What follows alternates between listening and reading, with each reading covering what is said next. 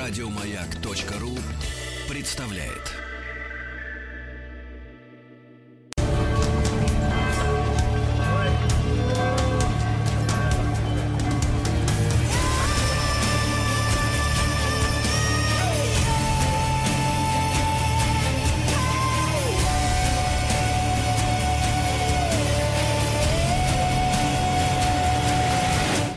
История и болезни. Друзья мои, у нас прекрасная новость. Дмитрий Алексеевич Гутнов, а, профессор Московского государственного университета, доктор исторических наук, отдохнул. Отдохнул.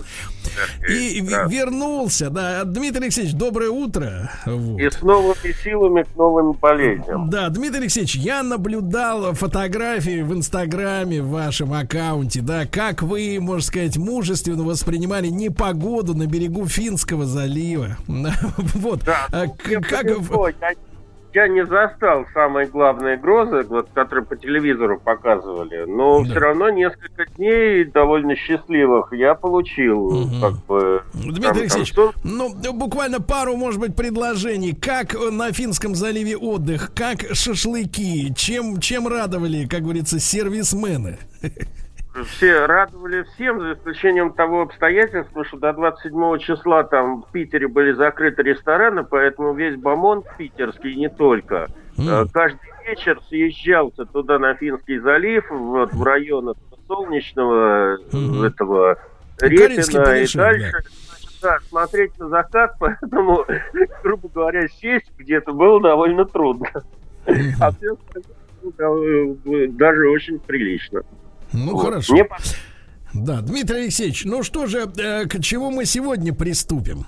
Ну, по многочисленным просьбам э, слушателей, вот меня тут достает мой коллега и по МГУ, завсегдатой э, географической станции Московского университета на Белом море, для которого маяк – это свет в оконце, когда он там сидит летними месяцами, mm-hmm. это Сергей Краснов. А, он меня упрекает, что я ничего не говорю про оспу, но не забытую болезнь, потому что ее как бы все победили э, где-то с 1977 года и забыли, понимаете? А на самом деле она играла в истории довольно важную роль, просто по той причине, что там смертность этой болезни составляла на пике где-то там в 17-18 веке там 30% населения в Европе понимаете?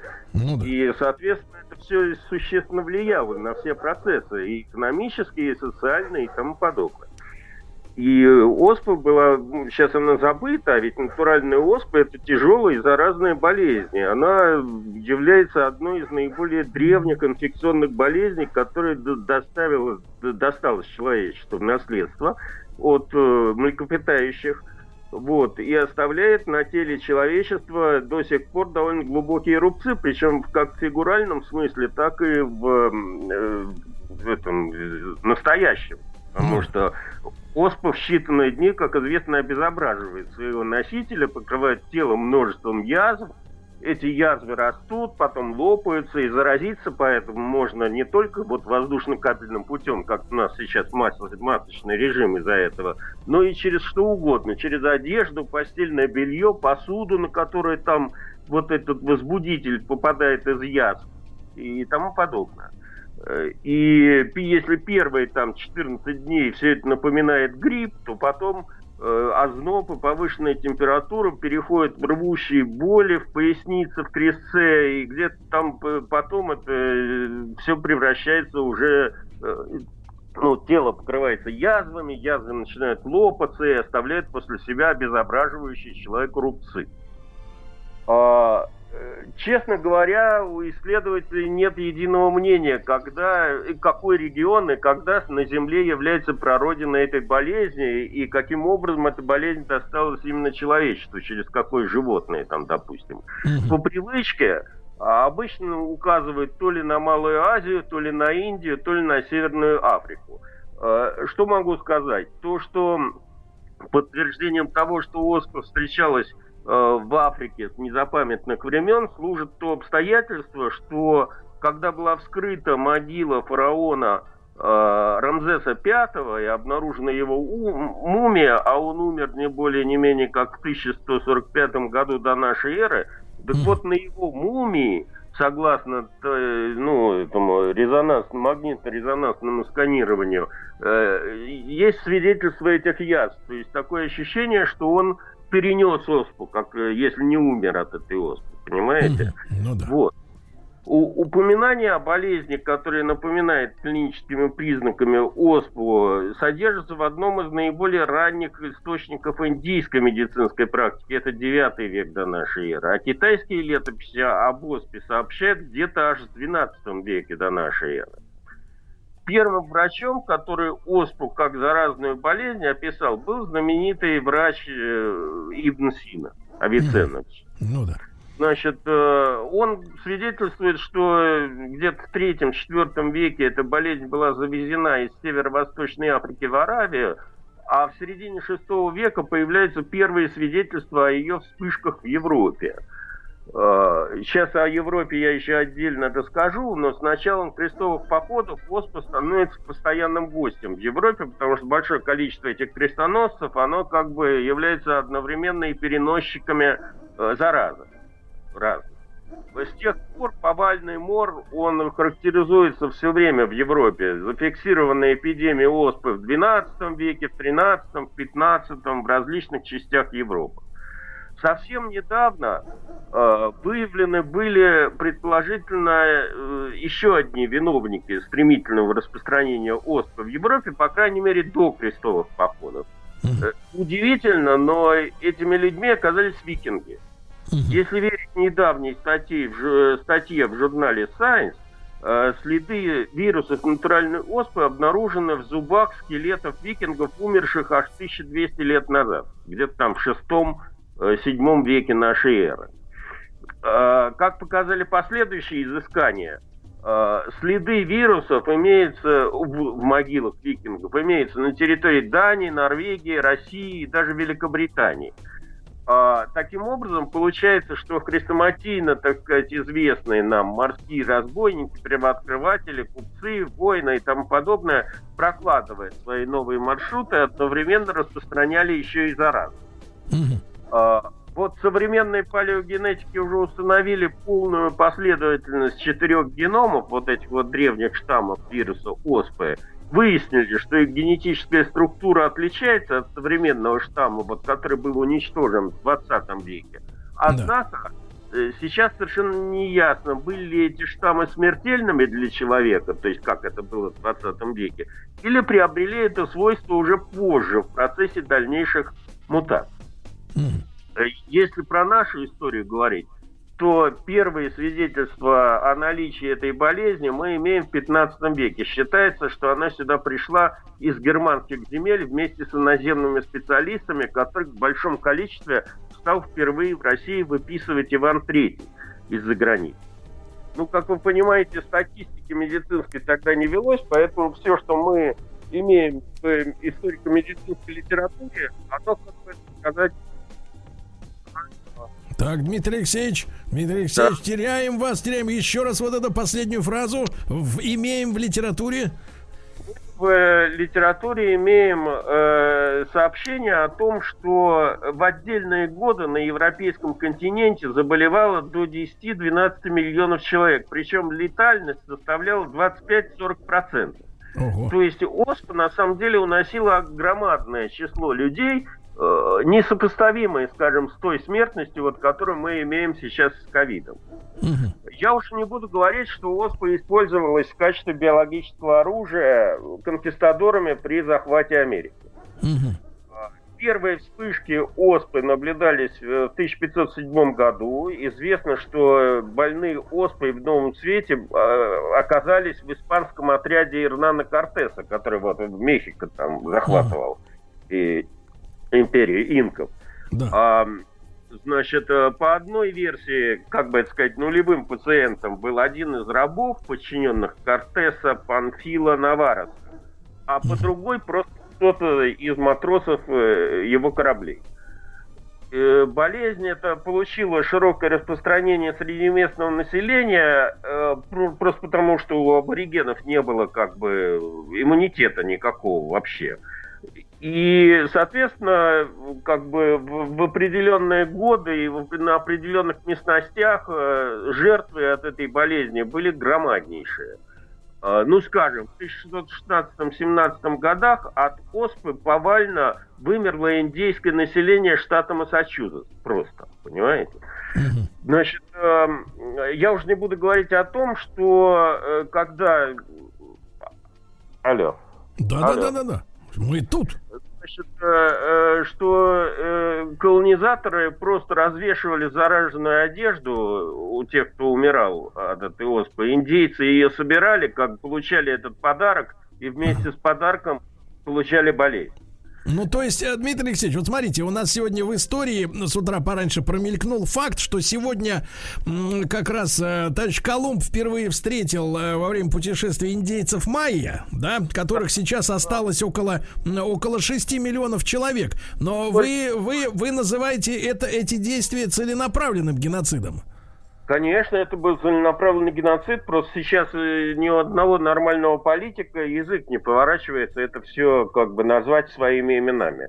Э, я уже не буду говорить о том, что их считали недочеловеками, потому что они были не христианами, а, соответственно, на них не распространялись, как бы сказать, э, эти правила, права человека, как бы мы ну сейчас да. назвали. Ну да. Понимаете? Вот. Теперь относительно борьбы с этой болезнью, она не менее древна, как сама болезнь. Естественно, человечество пыталось от оспы разным образом оградиться, и э, первым, что до чего все, в общем, как бы человечество додумалось, это бариоляция. То есть прививание здоровому человеку оспенного гноя от больного легкой формой оспы.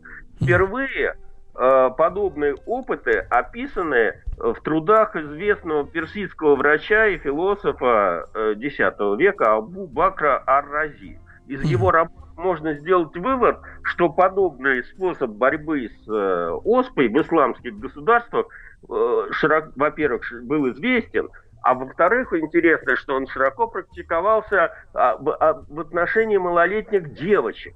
Потому что будущая жизнь, как вы знаете, в общем, как бы в исламском мире женщина, она всегда играла подчиненное положение. Э, она должна была выйти замуж и жить в гареме. Так вот, э, чтобы в будущей жизни в гареме сохранить их красоту и избежать уродств, связанных с рубцами, возможной болезнью оспы, э, им прививали вот этот оспенный гной. А, Дмитрий Алексеевич, не могу не уточнить, а как это внутривенно прививали или как? Нет, не внутривенно ранку делали и просто сажали в эту ранку этот гной. Я mm. чуть попозже скажу об этом деле, когда дело дойдет до Европы. Mm. Значит, э, э, в других странах Востока этот способ был известен, по крайней мере, с э, раннего Средневековья. Э, историки медицины утверждают, что и у нас в России вариоляция как способ избежать заражения оспой практиковался у ряда коренных народностей Урала и Сибири. Честно говоря, подтверждения этого не знаю, но буду верить вот нас. Теперь в Европу этот способ борьбы с э, оспой э, попал довольно поздно он попал из Османской империи благодаря супруге английского посла в Константинополе Мэри Уортли Монтегю. А, прознав про подобный способ борьбы с оспой, который, в общем, как бы бушевал в Европе у местных врачей, она, привел, не сказав ничего мужу, привела своего шестилетнего сына. Сын переболел легкой формой оспой и как бы после этого уже не заражался. А, узнав об этом опыте английский король Георг I приказал провести клинические испытания подобной вариоляции на заключенных Ньюгейтской тюрьмы. А, причем выживших э, добровольцев, ну, они не были добровольцами в полном смысле этого слова, но те, кто соглашался на эту операцию, обещали освободить. Да. Опыт с заключенными был признан успешным. По-моему, один человек умер из 12, остальные как бы выжили. И после этого врачи переключились э, на, как бы сейчас сказать, э, на испытание, в кавычках, этой вакцины на более широком спектре э, населения. Как вы думаете, кто это был? На более широком? Это в Англии, да. опять же? В Англии? Это опять же в Англии. Рабы? Диккенса читали, да, Давида Копперфильда? Так. Значит, э, этот опыт с заключенными был перенесен на детей-сирот из различных э, лондонских приютов. Деньги за это дело, естественно, получали содержатели этих приютов. Значит, э, когда и те приобрели иммунитет э, к оспе, значит, вариоляция поднялась вверх по социальной лестнице, и были привиты дочери принца Уэльского. Э, надо сказать, что несмотря на заявленный успех, э, вариоляция имела... Э, люди, которые подвергались этой вариоляции, имели определенные опасности заразиться. То есть да. там некоторый, некоторый процент людей все-таки заболевал. И эта самая вариоляция не только, не только людей как бы лечила, но и убивала. Да. А, кто-то становился разборщиком болезни, э, э, и в ряде случаев в самой Англии, как бы, вот эти вот вариоляции становилась э, причиной местных эпидемий. Той же самой. Поэтому до конца 18 века вариоляция считалась безумством англичан. Так. И только после смерти Людовика XV от оспы в 1774 году внук монарха, будущий король Франции Людовик XVI, согласился на эту процедуру. Ага. Результат, можно сказать, был успешным. А, значит, э, Людовик переболел, как известно, этой самой легкой формой оспы, не, и умер он, скажем так, не от оспы, как известно, а жизнь этого монарха оборвала гильотина. Да. Вот. А, ну а смерть Людовика XV снова поместила оспу в фокус общественного внимания. В том же 1774 году в Южной Англии произошли события, которые вот играют принципиальное значение для лечения оспы в мире. Значит, в этот год в Южной Англии разразилась эпидемия так, так, так, профессор, разра... где? В Южной Африке, да? Не Южной Африке, а Южной Англии. Англии. Вот. А, до того безвестный фермер, звали его э, Бенджамин Джести, решился на огромный риск, чтобы спасти свою семью от, э, казалось бы, неминуемой смерти. Да. Он, по всей вероятности, уже знал тайну невосприимчивости к этой болезни э, ряда английских профессиональных групп, связанных с скотоводством, а именно да. доярки.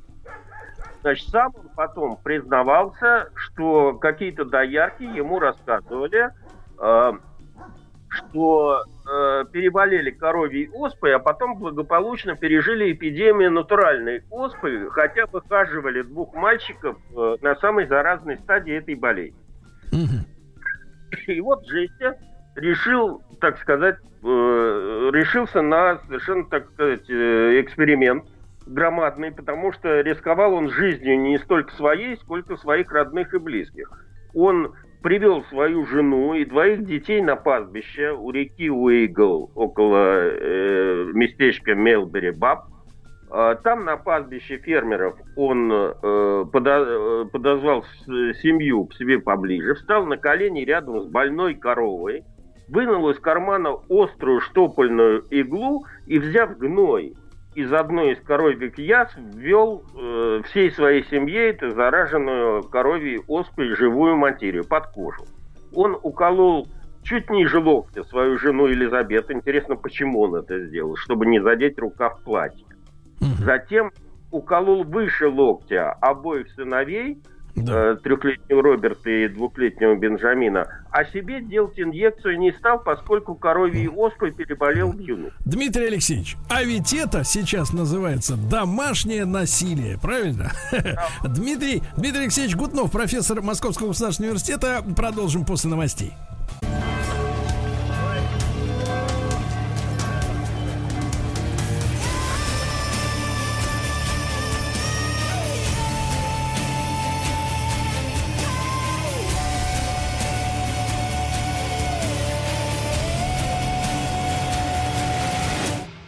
История и болезни.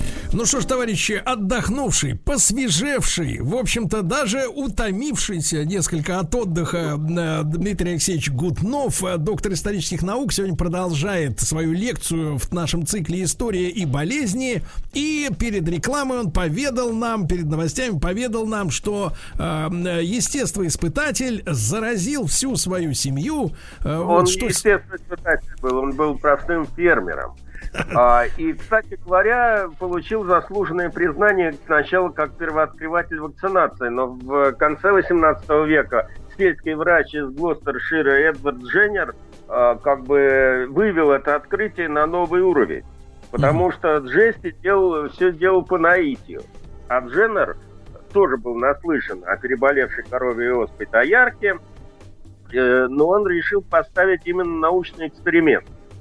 Э, эксперимент довольно своеобразный. Им был выбран, а по сути куплен восьмилетний мальчик Джеймс Фипс. Фипс не болел оспой на момент прививки и практически был здоров по меркам медицины 18 века. Более того, он был садовником, он был сыном садовника Дженнера. Семья мальчика была бедной, и за соответствующие деньги для нее там приличные позволила Дженнеру проводить над Джеймсом свои эксперименты и сняла, сняла с себя какую-либо ответственность за его жизнь. А, соответственно, сама прививка заключалась в том, что Дженнер взял немного жидкости из, из пузырьков коровьей оспы на оспе до, на руке доярки по имени Сара Неллин и заразил Типса двумя небольшими порезами на руке мальчика. Затем Дженнер наблюдал и записывал состояние ребенка, э, и сохранились его дневники, в котором он следил там за состоянием, э, как его там беспокойства, э, значит, болело ли у него что-то. Он пишет, что на седьмой день там у него поднялась немного температура, потом он похолодел, потерял аппетит. Ну, в общем, через Э, шесть недель Женя привил мальчику натуральную оспу уже э, как бы болезнь настоящую. И э, эта оспа не имела никакого эффекта. И в связи с этим, э, соответственно, он пришел к выводу, что теперь мальчик полностью защищен от этой болезни. И это было так. Это, собственно говоря, и была первая такая настоящая прививка от оспы. А, кстати говоря, впоследствии Пипс был привит оспой более 20 раз. Я имею в виду настоящей болезнью. На, нем, так сказать, проверяли э, эффективность э, метода Дженнера э, и британская медицинская какая-то ассоциация, и королевское общество, и кто только этим не занимался. Так мир получил и ни разу он не заболел. Первую научно доказанную эффективную вакцину против оспы. Э, но надо сказать, что не все этот метод приняли сразу. Особенно против, как всегда, был духовенство. Так. Э, хотя жизненные обстоятельства заставили этот метод доктора Дженнера все чаще и чаще применять. Ну, например, с 1801 года по королевскому указу стали прививаться солдаты армии и матросы флота Его Величества. С 1802 года британский парламент признал заслуги э, Дженнера и даже наградил его 10 тысячами фунтов э, стерлингов премии, а через пять лет еще удвоил эту сумму. Э, затем его достижения стали признавать по всему миру. Он был принят в разные почетные различные научные общества, и даже было основано Королевское э, Дженнеровское общество. Значит, э, э, Фипс тоже не был забыт. Когда он вырос, то Дженнер предоставил ему и его жене э, и двум рожденным в браке детям бесплатную аренду своего коттеджа в Беркли, в котором как раз довольно долгое время, до 1982 года, и размещался музей Эдварда Дженнера. Фипс присутствовал при похоронах Дженнера в 1823 году, а когда сам был похоронен, то был похоронен в той же церкви. Э, значит, это что касается у них на Западе. В 1807 году в Баварии впервые было объявлено о повальной вакцинации всего населения от оспы. То есть она стала первой страной, которая вообще вводила э, вакцинацию в общенациональном, как сейчас говорят, масштабе. Теперь несколько слов по поводу наших, так сказать, Палестин. Всем хорошо известно по всем учебникам, э, что первой в России коровью оспу по методу Дженнера привела Екатерина II и ее сын Павел, будущий император Павел I. Это так, в общем, но и не так. Потому что на самом деле оспа прививанию э, Екатерины II предшествовало полное повторение, э, репликация опыта, который провел Дженнер. Был найден мальчик, ныне совершенно забытый, э, по имени Антон Петров, который никому ничего не говорит. Э, сын крепостного. Его взяли и просто вот так же, как Дженнер вводил пипсу, э, эту коровью оспу, таким же образом прививали коровью оспу. Когда он благополучно выжил и стал невосприимчив к настоящей натуральной оспе, оспу привили императрица и ее сыну. В отличие от Пипса, который после этого обеспечил себе свою безбедную старость, Э, Антон Петров, значит, получил известность, но другого толка. Через полвека, в 1801 году, э, с легкой руки императрицы Марии Федоровны, э, жены Павла I, э, он сменил фамилию и стал именоваться э, Антоном Вакциновым. У нас в стране существует фамилия Вакцинова. Э, наверное, нынешний Вакцинова это дальние родственники вот этого вот Антона Петрова.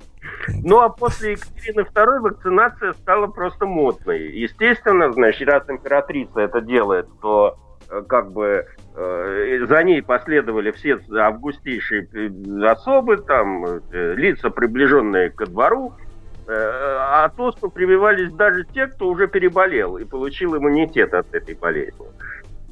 Э, ну и с тех пор, в общем, у нас в стране не было никаких проблем в этом смысле. У оспопрививание проводилось повсеместно, но, конечно, в необязательном порядке. То есть э, заслуга настоящей, так сказать, победы над оспой, как к этому не относиться, она принадлежит советской власти.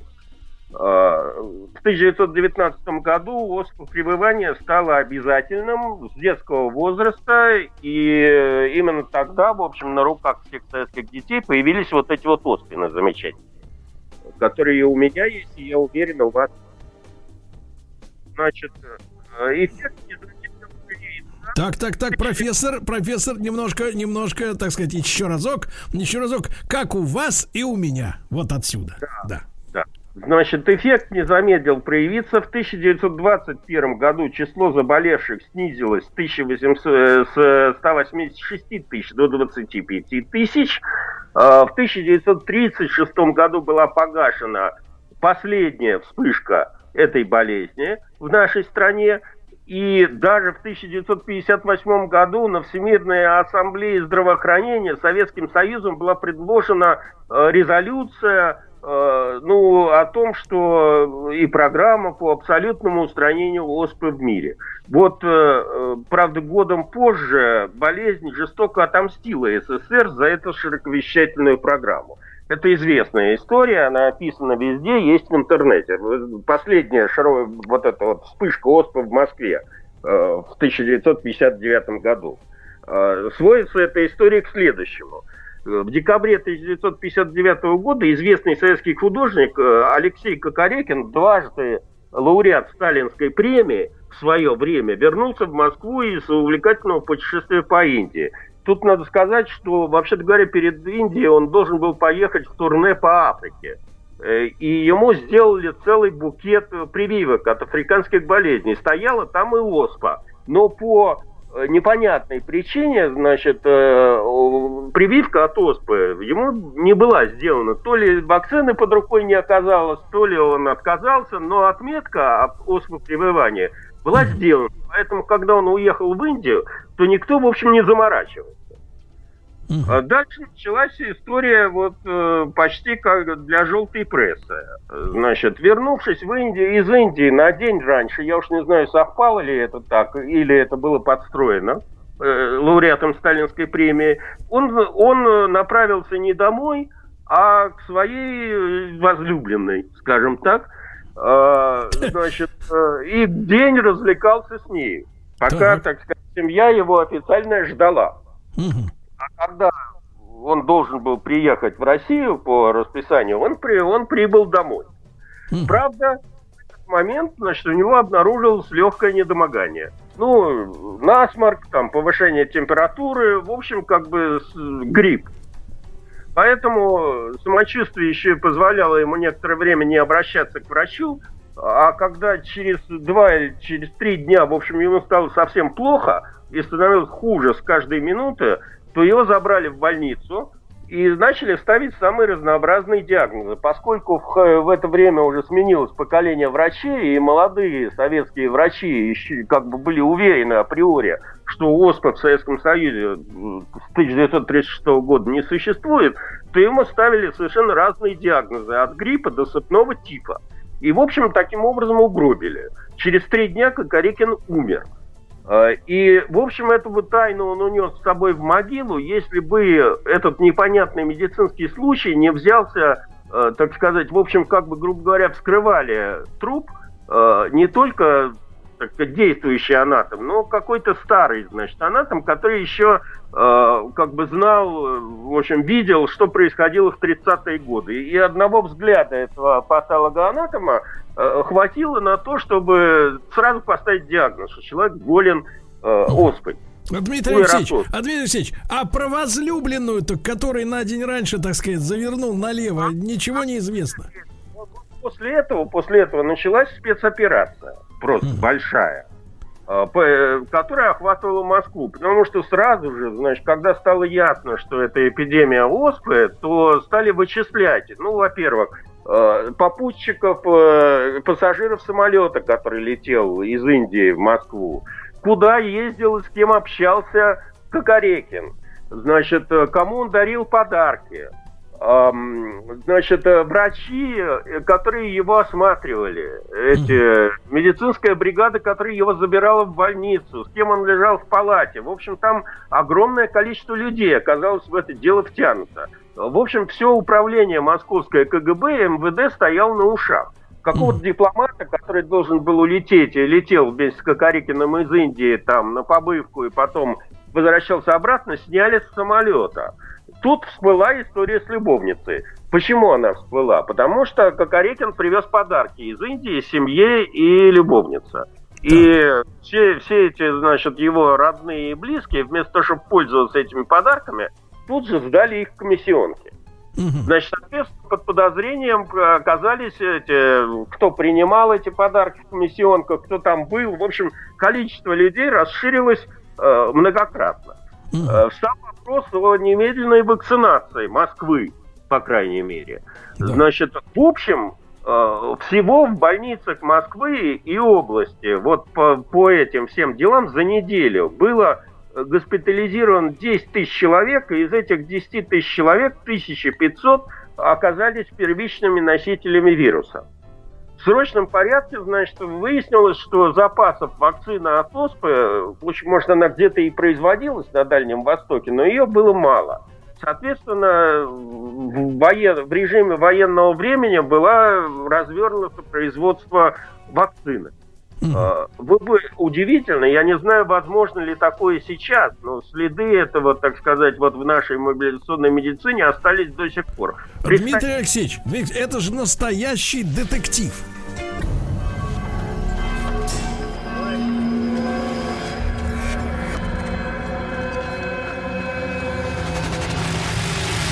История и болезни. Сегодня Дмитрий Алексеевич Гутнов, э, отдохнувший, э, вот свежий, доктор исторических наук, э, в нашей серии истории болезни настоящий детектив из нашей новейшей истории рассказывает, да, о том, как в Москве экстренно, и, кстати, без поднятия ведь паники, да, Дмитрий Алексеевич, самое это интересное. Причем самое интересное, что все это происходило в течение всего лишь 10 дней. Так вот, в срочном порядке было развернуто производство вакцины и создано создано 8 э, тысяч с половиной прививочных бригад, которые ежедневно, на минуточку, представьте себе, прививали от э, а, миллиона триста тысяч до миллиона пятисот тысяч человек, жителей Москвы, начиная с детей двухмесячного возраста. Э, как это возможно, сейчас довольно трудно представить. Но тогда это было реально. Значит, э, э, через 10 дней распространение болезни было приостановлено, по крайней мере, комиссия государственная во главе с Никитой Хрущевым это дело констатировала. А спустя месяц вспышку ОСПА удалось погасить полностью. За неделю было привито 7 миллионов граждан населения Москвы, тогда оно было, и э, какой-то части области. Вот. А, э, больше после этого на территории нашей страны ОСПА не фиксировалась. А, э, последний случай заражения натуральной оспой э, в мире зафиксирован в 1977 году в Латинской Америке. После этого не зарегистрировано ни одного случая заболевания этой болезни в мире. А, тем не менее, хотя и считается, что оспа побеждена, прививка от нее продолжает входить в обязательный набор э, вакцинации современных российских детей. А, говорят, что штаммы этой оспы остались э, только в нескольких этих самых крупных хранилищах этих вирусов, там типа Уханя, э, китайского нашего Новосибирска вектора, еще где-то в Америке. Но чем черт не шутит, видите, значит, что в мире происходит? изменяется температура, и, соответственно, там э, оживают какие-то вирусы, о которых мы вообще знать не знали. Или меняют свои свойства. Поэтому... Дмитрий Алексеевич, Дмитрий Алексеевич, а, э, собственно говоря, дальнейшая это вот судьба гражданина Кокорекина известно, как да. сложилась? Он умер, и все. Через три дня после заражения, то есть после обнаружения, после того, как он попал в больницу. Его три дня мурыжили и пытались ему поставить разные диагнозы. Угу вот свойства, так сказать, молодости и старости, да, потому что уже как бы эти новое поколение врачей было настолько уверено, что старшее поколение победило эту болезнь, что никто не верил, что человек может заразиться натуральной оспой, понимаете? Как? Чего? Вот. Да, да, да, да, да. Вот, но вот, вы, Дмитрий Алексеевич, да. Дмитрий Алексеевич, но вы считаете чудом, что удалось многомиллионный город, не поставив на уши, да, условно говоря, да, и тихо, спокойно все это вот за там за считанные дни, за полторы недели локализовать? Я не считаю это чудом. Я считаю, что та социально политическая система, которая тогда существовала, при всех своих минусах, она была мобилизационной и позволяла как бы мобилизоваться в каких-то критических случаях. То, что сейчас происходит, гораздо хуже, потому что мы живем в несколько более мягких условиях и, соответственно, менее, ну, ну, вы видите, что в Америке... Расслабились, да, нас... расслабились. Вот, вот, понимаю. Дмитрий Алексеевич, ну а вот с, с вашей точки зрения, а зачем эти штаммы, так сказать, хранятся в лабораториях, как говорится? Ну, во-первых, они, как, какими бы они ни были, они являются одной из э, этого самого составных частей биоразнообразия Земли.